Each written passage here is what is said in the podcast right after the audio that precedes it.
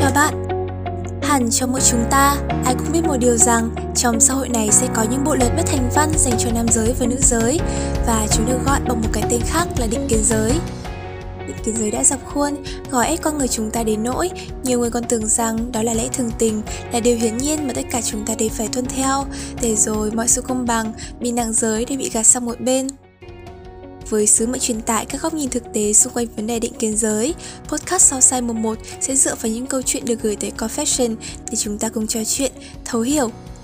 Hay các bạn từng nghe đến mô thức Grace chưa nhỉ? Một mô thức giúp cuộc sống của chúng ta trở nên ý nghĩa hơn. Hay các bạn vẫn đang gặp khó khăn trên hành trình tìm kiếm những phương pháp để chữa lành cho tâm hồn của mình? Một người khuyên danh có nói, người ta giấu giếm rất nhiều thứ đằng sau ba chữ không có gì kèm theo một nụ cười vừa đủ Cô đơn không phải không có ai lắng nghe mà là không có ai thấu hiểu. Vì không ai hiểu được nên tốt nhất không nói ra, bận lòng người, buồn lòng mình. Nếu bạn đang đơn phương độc mã trên chiến trường chống lại những định kiến giới trong xã hội thì đó cũng chính là lý do mà chuyên mục podcast của chúng mình được ra đời. Sao sai hứa hẹn sẽ trở thành một người bạn tâm giao, một người bạn tinh thần luôn bên lắng nghe, chia sẻ cùng những tâm hồn đang chịu tổn thương từ định kiến giới.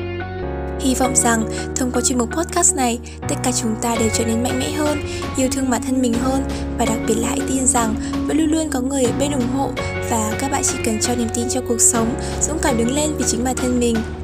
Sao sai sẽ luôn đây để nói lên tiếng lòng của bạn. Cùng đón chờ những ấn phẩm podcast sau này của chúng mình nhé.